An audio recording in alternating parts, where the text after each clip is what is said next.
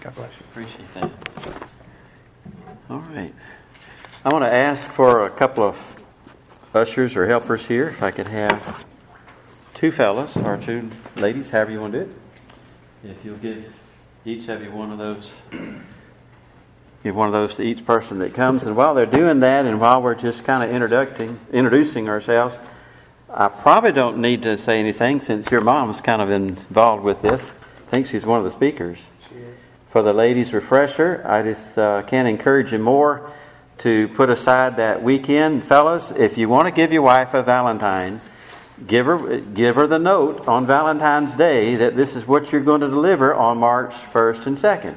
You're going to keep the kids, all right? You're going to do whatever you got to do to keep the children happy and sane and safe for a couple of days and send her off to the ladies' refresher. I think that'll be one of the best things you can do for her. Um, and ladies, um, expect that, okay? On Valentine's Day, expect a note from your husband saying, Here is your two day pass. I'm keeping the youngins. Isn't that right, brother? That's good. There you go. That'll work. And I know you'll. Having to do it, so Yeah, that's I right. need to bear my burden. The uh, pastor is setting the example there. And uh, so we encourage you to do that. We don't, I don't have any kids to keep, but I'm sending my wife off anyway. uh, don't even have a dog to keep. So, but uh, I'll just keep myself out of trouble while she's gone. How about that? Two different things. Yes, sir, they are. Yeah, I'm sorry. One's missions, and one kind of gives you an overview of what our association is about. And I'm going to try to do something this morning that's a little different. We are, it, it is our morning worship service, so I want to bring you something from the Word of God. And at the same time, I want to try to keep you up to date with what uh, we're doing collectively as an association of churches, what you're a part of. You know, if, when you when you give your money uh, to support the work of the association, you need to know what it's going for. If you're supporting some missionaries or uh, you know, this is a church plant, and, and the association's been a part of that from the beginning. And there's coming a day when the t- roles will be reversed, and you'll be able to do the same thing to help start a church somewhere else. To give you an idea of what we're about and what we're trying to do and, and what we stand for. You probably know what we stand for because you got your pastor, right? And you know what he stands for. And we're right there on the same page. But uh, so I want to do it all together. And what we'll do is share some things from the Word of God and sprinkle in some other things. How about that? And hopefully by the time we get through, God will challenge your heart for the Word, and you'll know a little something about uh, what we're doing collectively as a group of churches and, and why the Lord has brought us together, as well as why you're doing what you're doing in this area.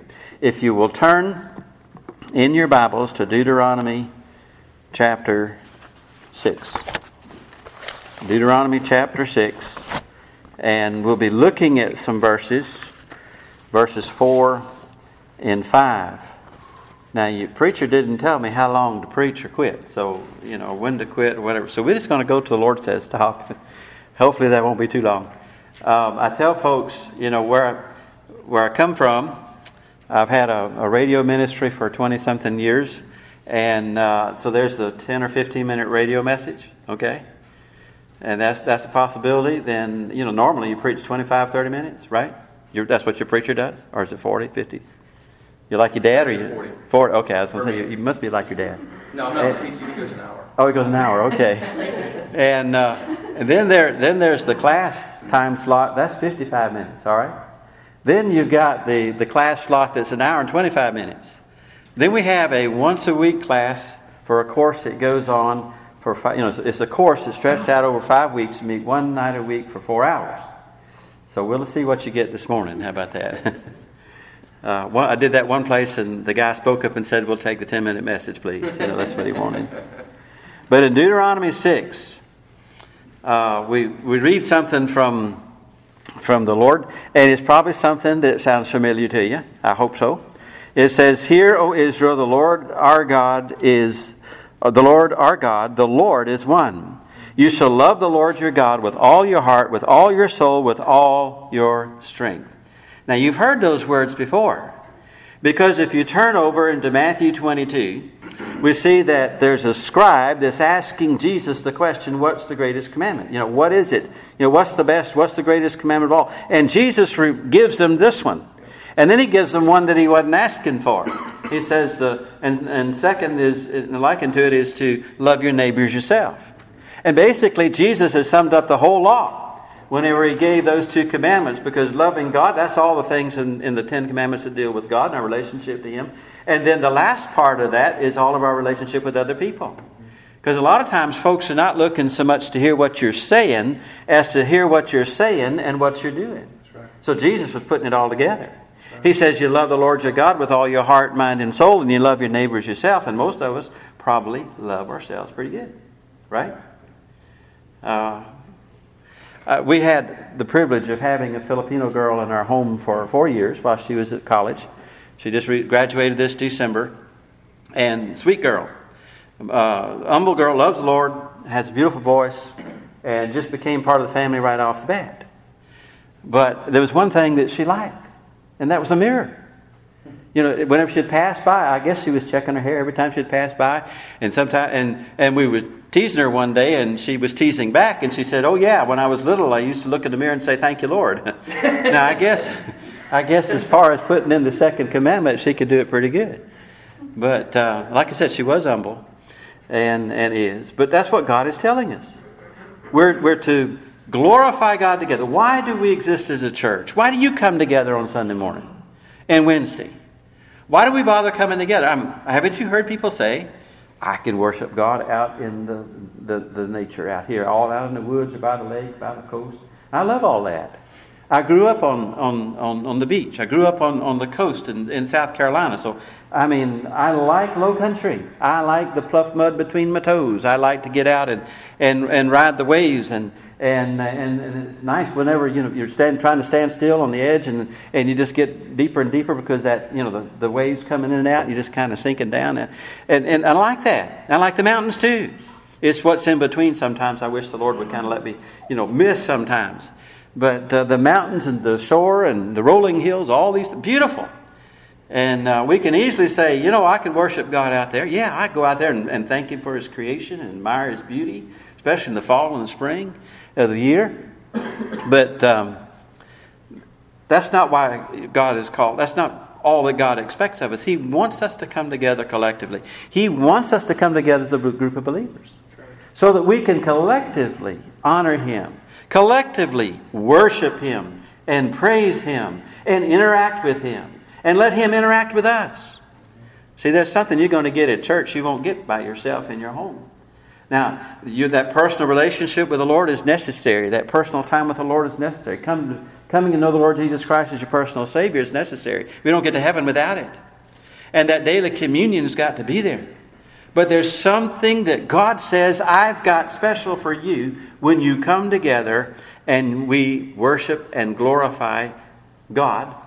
When we glorify Him together. So I guess the first thing is the why we're together, even why we exist as an association of churches or fellowship of churches, and, and why we would exist as a local church right here is so that we can exalt Him, we can glorify Him together, because that is the first thing that Jesus told us to do. That is the greatest commandment.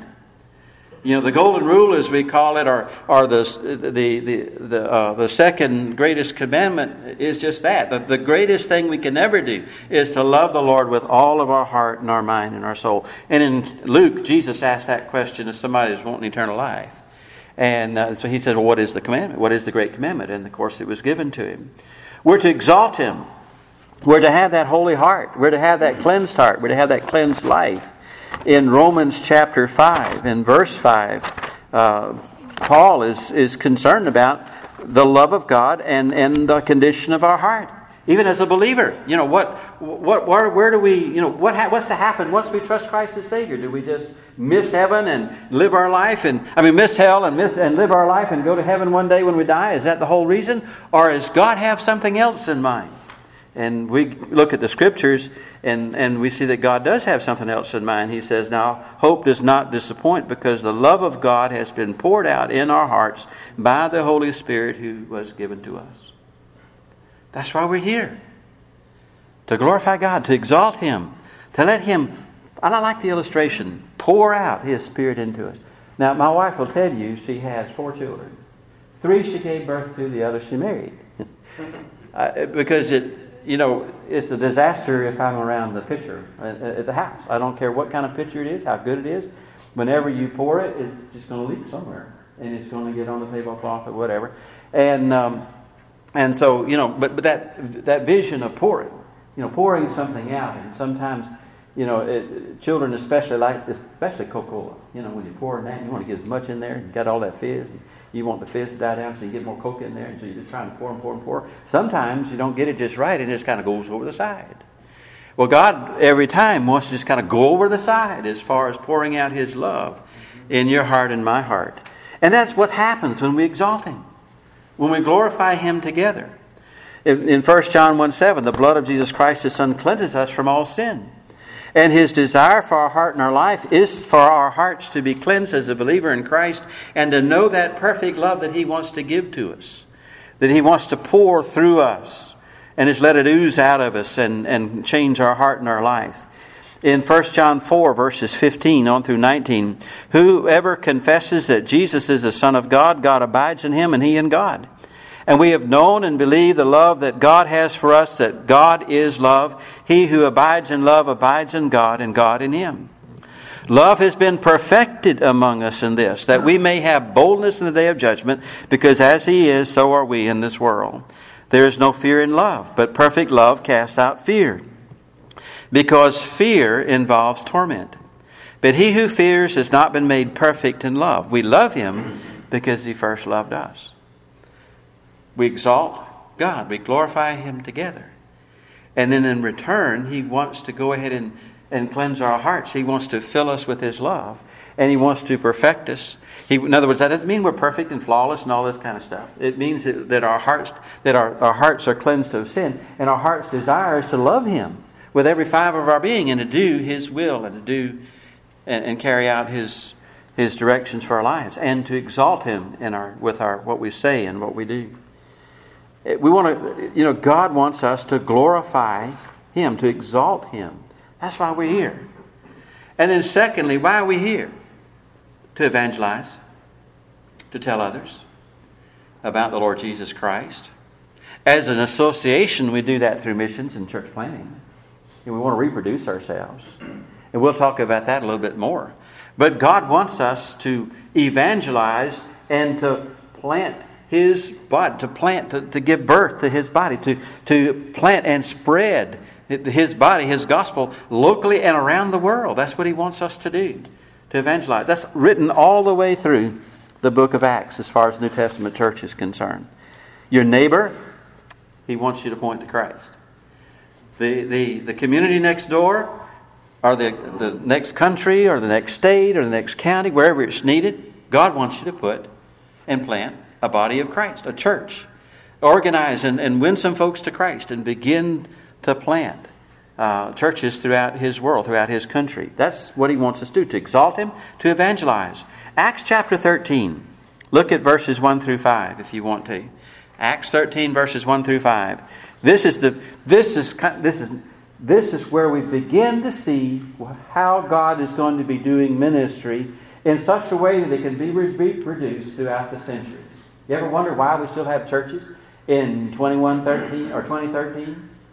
And uh, it, it, for 2,000 years, the church has been reproducing itself. The body of Christ has been reproducing itself because and we see how it was done right from the beginning and we can just follow and adapt i mean take the principles and apply them to the age in which we live but this is what this is a blueprint that god gives to us and, and we see that in, in uh, the, the church in Antioch, when, when they were organized and coming together, and God began leading people to Himself, and they began to be equipped for His ministry uh, in the local church, that, that God began finding individuals. You see, the local church is a good place to find leaders, and, and begin to uh, encourage and build those leaders. And sometimes God comes and says, okay, I want that leader, and I'm going to take that leader and put him over there. You know, it's, a, it's not a bad, it should not be an unusual problem for a church to say, you know, we grow and we begin to see God work in the lives of people, and then God takes them away by putting them in ministry, putting them on the mission field, putting them somewhere to, to plant a church. That's, that's what God was doing in the book of Acts. Now, in the church that was at Antioch, there were certain prophets and teachers Barnabas, Simeon, who was called Niger, Lucius of Cyrene, Manaen, who had been brought up with Herod the Tetrarch and Saul. I mean, somebody right next door. In other words, who knew Herod. In other words, God was reaching in all kinds of uh, places to find people. And Saul. As they ministered to the Lord and fasted, the Holy Spirit said, Now separate me, Barnabas and Saul, for the work to which I have called them. Then, having fasted and prayed, laid hands on them and sent them away. So, being sent out by the Holy Spirit, they went down to Seleucia, and from there they sailed to Cyprus. And when they had arrived in Salamis, they preached the word of God in the synagogue of the Jews. They also had John as their assistant. So you see what's happening. The church, they're just doing local church work, and all of a sudden God says, "Okay, now we want to go and we want to start some churches somewhere else. Now I want you to take these two folks. I want you to pray for them. We're going to have a time of prayer and fasting, so that you know who you're going to select. You know, a lot of times we miss the boat when we're selecting leaders in local churches because we don't pray and fast first. We just have a vote. It's that's the it, and then pray later. You know." But God says, no, we, we pray ahead of time for God to do the choosing, to get pick His people, and to put them where He wants them to do. And that's what was happening. And, and so the, the, the early church found its second reason for being here, not only to exalt Christ, but to evangelize, to begin to reproduce itself. Because you can go all the way through the rest of the book of Acts, and you find the same thing took place. In Acts chapter 13, verses 14 and 43, Antioch of Pisidia was another place where they planted a church. Acts 14.1, Iconium in Acts 14, verses 6 and 21 in Lystra. Acts 16, we see him in Philippi. In uh, Acts 17, we find uh, in, in Thessalonica. And then we find in Berea in Acts 17. And Athens, now we don't know how many churches were started in Athens, but we know that Paul got up alongside, um, you know, Mars Hill, just under the Acropolis, and you can still see all that today, the ruins of all that today, and, and began to share Christ right there with those that had gathered, and some were converted. In Corinth, in Ephesus, in Corinth in Acts 18, Ephesus in Acts 18, in Troas, in uh, Acts chapter 20, and then we find that Paul wound up in Rome. We find out he went in Colossae. You just go all the way through it. It was part of their DNA. You know, um, it's wonderful seeing all these little children around. And, and, and uh, I'm old enough to be a granddaddy. I am. And uh, my oldest is four. The, the next one is two, and Gideon is supposed to arrive somewhere at the end of April, unless my daughter in law cooperates and waits and has him on my birthday, May 3rd, which I've asked her to do. We'll see what she does. But anyhow, you know, we'd love to have children, right? You, you've had yours. Those, those of you that are old enough to be grandparents, you wonder why you didn't have grandchildren before you had the kids, but anyhow, uh, because they're wonderful creatures. But we, we, that's normal. That's life, right? It's unusual, and sometimes there are reasons why, but it's unusual when when couples marry and they go through life and there are no children. There are no young people that come in this world. Well, it should be the same way for the church. It ought to be unusual if there is a congregation that goes along for any period of time in its history and it does not reproduce the church. It does not reproduce leaders. It does not reproduce pastors and missionaries and so forth that should be an unusual thing, and the usual ought to be all that happens. It, because it ought to be part of our DNA. And so it was with the early church to exalt Christ. That's why we're here. To evangelize. That's why we're here. God put you here and left you here so that you can reach other people. That's why you didn't get saved and get zapped and taken to heaven right away. Because that period of time between your conversion until you die, God has a plan for you and it's to evangelize. And thirdly, evangelize. We're going to come right back to it. We've been talking about planting churches, but this is concentrating on individuals to reach individual people across the world and to realize that, you know, God, it's not just some abstract thing out there. We're talking about the person that you work with that may not know Christ as Savior. Do you realize and sometimes we have friends and we say, I don't want to talk to them about Christ, I might offend them and get them mad at me. Wait a minute, do you love someone? I mean, is that person really your friend? If, if, if, if someone is really your friend, I mean, don't you want what's best for them? If, if this person were your friend and they came to you and said, I have this form of cancer, I don't know what to do. And you say, Well, I know what to do. There is a, is a doctor, there's a cancer clinic somewhere that can treat this and, and handle it. And if you go there, it can be taken care of. Now, if he was your friend, you're going to tell him that. If you say, Well, I might tell him, you know, that, and, and, and he get offended, and, and uh, so I don't want to risk it. Well, that doesn't make sense. Neither does not sharing Christ with someone that is our friend or someone that is our neighbor. That's also what God commands us to do. You know, uh, in, in Matthew chapter 28, verses 19 and 20, uh, the Bible is telling us Go therefore and make disciples of all nations, baptizing them in the name of the Father and the Son and the Holy Spirit, teaching them to observe all things that I have commanded you. Lo, I'm with you always, even to the end of the age. Now, I'm told that the, that the Greek there actually carries on the sense of as you are going, make disciples of all nations. You know, we, we have led, I think at least, or been a part of 20 uh, short term ministries over the last 21, 22 years or whatever. And, um, and we, we caught on, you know, we don't ever go planning to see all the sights if we go to another country. But we wind up seeing them. Because as we are going and sharing Christ, we're also going and they're seeing some places, especially young people they've never seen before. But it's all part of the process. When you have a vacation, as you are going, don't leave God behind you know, take some gospel tracts. Go, go, go with the intent of befriending and meeting someone, and maybe and asking God at least to let you have somebody that you can talk to about the Lord Jesus Christ. Acts 1 8, but you shall receive power after the Holy Spirit has come upon you. You shall be witnesses unto me both in Jerusalem and in Judea and Samaria and the uttermost parts of the earth. It's all at the same time. It's not an either or. It's not first do this, first do that because at the same time we, that we are reaching our Jerusalem, we're reaching our Judea, we're reaching our Samaria, we're reaching the uttermost parts of the earth. And you say, How do you do that? You do that through prayer, you do that through gifts. Now, your pastor was talking about some from the Decatur church wanting to go to, Uganda this summer, is that right? That, uh, well, you can, you can be a part of that ministry, whatever they do for God, through your gifts and through your prayers.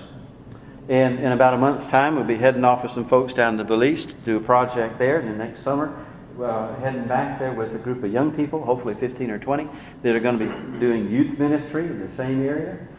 How do you, you, you can be a part of that even if you don't go through prayer, through giving, through, and, and that's what God is telling us. We evangelize. We do it at the same time by reaching those that we are around wherever we are and also being a part collectively as a local church, collectively as a group, as a fellowship or association of churches, to be able to help others do the work of the ministry.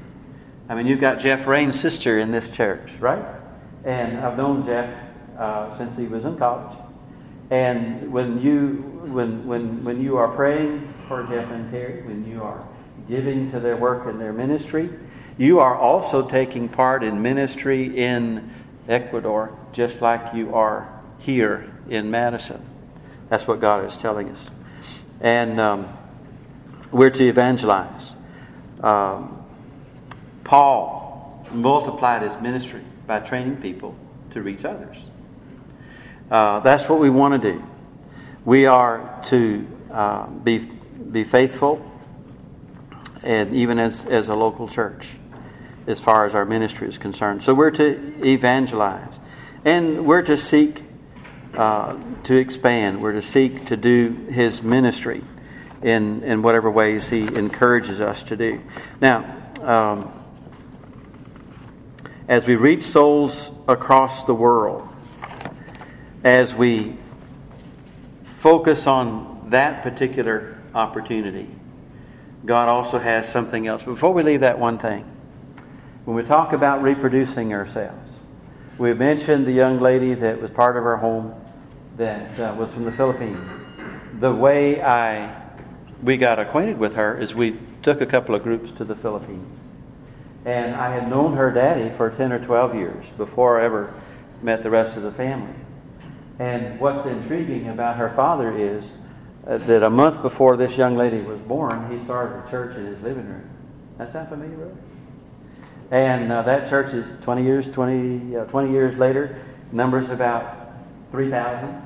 They have three services on a Sunday starting at 4.30 in the morning. Then there's one at 7, there's one at 11. Now, you have to understand, in the Philippines, the roosters get up at 4 or 4.30, and everybody else does too, whether you want to or not. You know, that they just, everything on, on all those islands, every chicken goes off at that particular time of day. And they're everywhere because they don't have freezers and stuff, so when you get fried chicken, it's fresh. I mean, probably just two hours of walking around, you know, two hours ago. And, and so, um, you know, everything goes off. So it's not too, too unusual that they would be up that early. Friday, Saturday morning, their prayer meeting starts at 5. And, uh, but that's not, that's not where I'm going.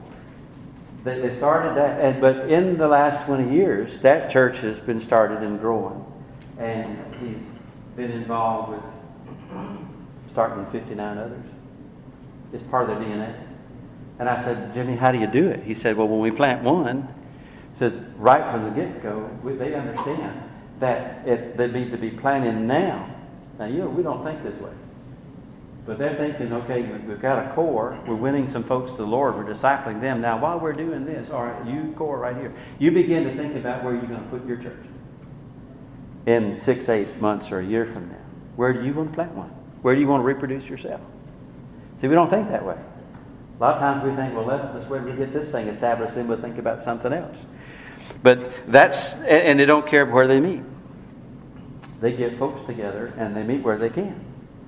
Uh, I've preached in everything over there from what would be considered by their standards a, a nice building with pretty tiles on the floor and everything.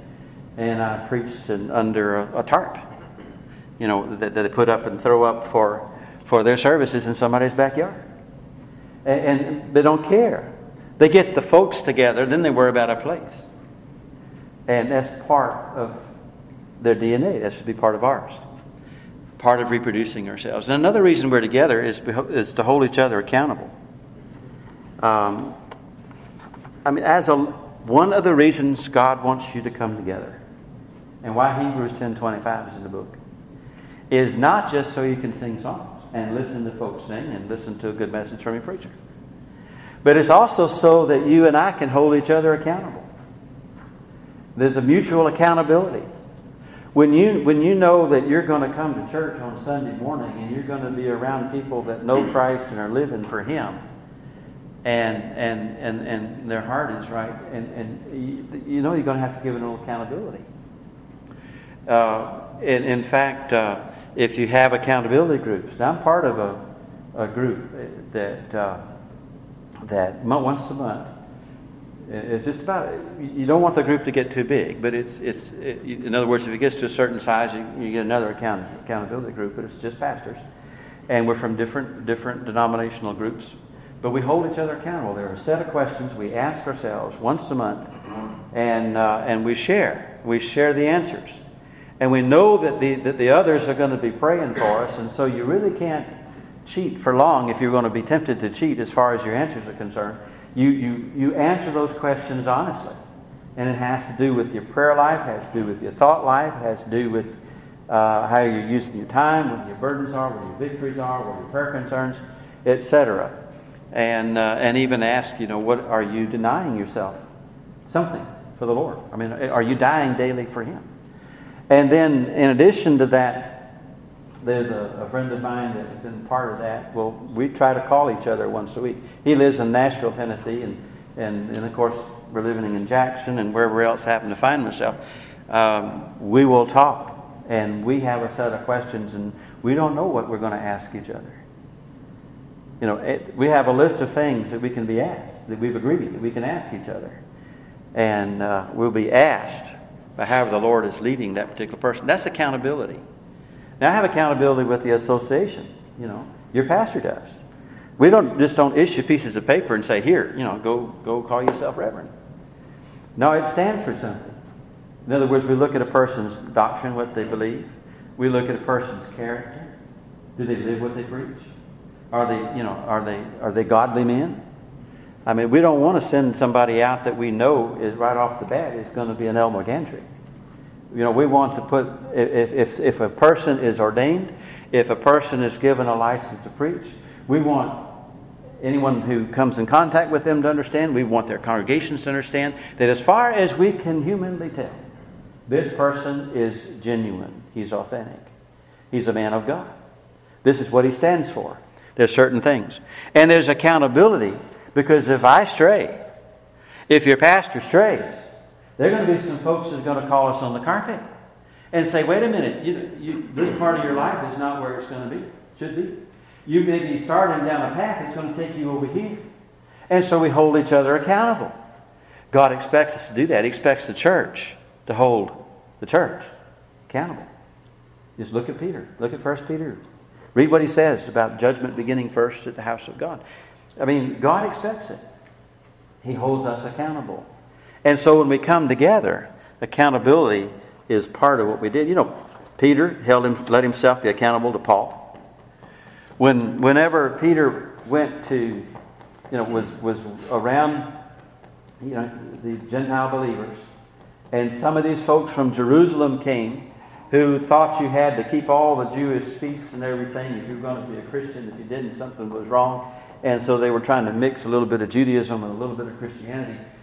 Peter, who's even after the day of Pentecost, Peter, who preached the message in Jerusalem to thousands of people, where thousands were converted. Peter, who gave, was given the, uh, the privilege of taking the gospel to the Gentiles to start with, who had a special vision from the Lord on the rooftop, saying, Look, I know all these, you're going to eat everything I've told you in the Old Testament you can't eat, but don't worry, I've cleansed it, you're going to eat it. It's a new day here. I'm sending you out now because you're going to the Gentiles. You're going to preach to the Gentiles and open the door of the gospel to the Gentiles. This Peter decided he wanted to please these Judaizers, and so he didn't keep company with his Gentile Christians while they were in town. He just stuck with the Jews.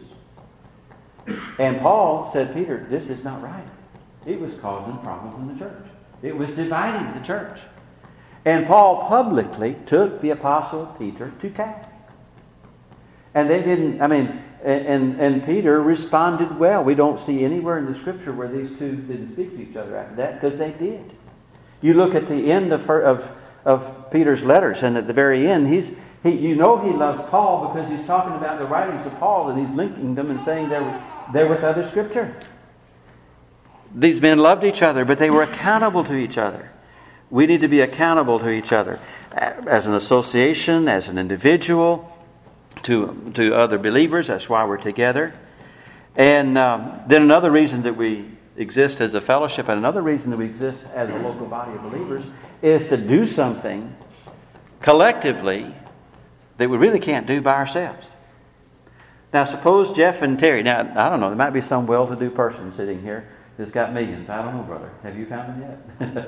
um, he's not telling if he did. Um, there might be someone that could say, look, Jeff and Terry, don't worry about it. I can fund you for the rest of your life on your ministry. How much it take a year? Yep, we can handle that. But that's very unusual. I doubt very seldom, uh, very seldom you ever find that. Usually what happens is missionaries, and my daughter's one, so I know what she has to go through to get on the field. And, uh, and, and so missionaries have to collectively go to different believers, different groups, different churches, and to get individuals to explain what their ministry is, get individuals to accept their ministry, and they pool their resources together, and you put them on the field. And they're ready to serve the Lord. They're able to serve the Lord. You, as a local church, couldn't do it. But when you, you know, pool together with some other local churches of like faith, you can. You know, we talk about the youth camps, we talk about the ladies' refreshers. You can have a good meeting. You can have a good ladies' meeting. You can have a good kids' meeting and. You can have a good men's meeting. But boy, when we get together with some others and we collectively do something, you know, we can have some great times together. You know, the whole time I was serving as president of Southern Methodist College, I would eventually, occasionally show up at annual meetings. And Brother Mike and I have known each other for a while. And so I just called him up. I'd say, Brother Mike, can I come represent the college? He'd say, sure. And I had something, two things in mind. Number one, obviously, present the college wherever I can, looking for students, looking for funds. That's what college presidents do. You raise students, you raise funds. Well, that's what you have to do. But also, I come, and those three days, man, I went back home with my batteries charged. I'd been to camp meeting, to revival. You see, when you do, th- you can do things like that collectively, and that's why, you know, that's why we try to do that. So, you know, we share these things with you, and and there's some good things happening, you know, throughout the association. There, uh, one pastor called me, and we'll be in his church in a couple of weeks, and he was saying, praising the Lord, because for the last several months, that we went through a dry session, a dry season, so we were losing more people than were coming in because a lot of older folks are dying off. He said, but but in the last few months, we've been seeing folks come. There's not been a Sunday gone by, he said, for two or three months where somebody hasn't trusted Christ as Savior. At least one. And a lot of times it was more than that. And other places where it looked like the church was dying on the vine, and now they're, they're moving back in the other direction and, and seeing some folks saved, seeing some folks baptized, seeing some folks brought in their church. There's some good things happening, just like there's good things happening here. And a lot of times because we're praying together, we're fellowshipping together, we're seeking to do what we can for the Lord. So I hope we'll, as we share that with you, you'll have an idea of what we're about as a group, what you're, you know, what's a part of you, what's been part of your ministry in the beginning, and, and we trust be, we'll be working together uh, on as far as the future to the Lord comes. But more importantly, everything that we said this morning can apply to you personally. About exalting the Lord Jesus Christ, that's why you're here. You know, if we can summarize it in a, in a word or two, it's, to, it's to glorify God, it's to exalt Him. You know, we're here to, uh, uh, individually because we're supposed to be sharing Christ with others. We're here uh, and, and we need other believers because we need to be accountable to God and accountable to other believers. They're our elders and our leaders. And then, of course, to do everything we can collectively to kind of pool our resources to help help others. Father, we thank you for your word today. Pray your blessings now upon it. Lord, we pray that you'll take it and apply it to our hearts and to our lives. We pray most of all, Lord, if there's one that needs to trust you as Savior, that today that would happen. If there's one that needs to come and surrender to you for eternal life, that that would, and for sanctification, they would do that. Lord, if there are those that just need to be encouraged, that you will have given that encouragement this morning. For we ask these things in Christ's name. Amen. Okay, Pastor. Pretty good.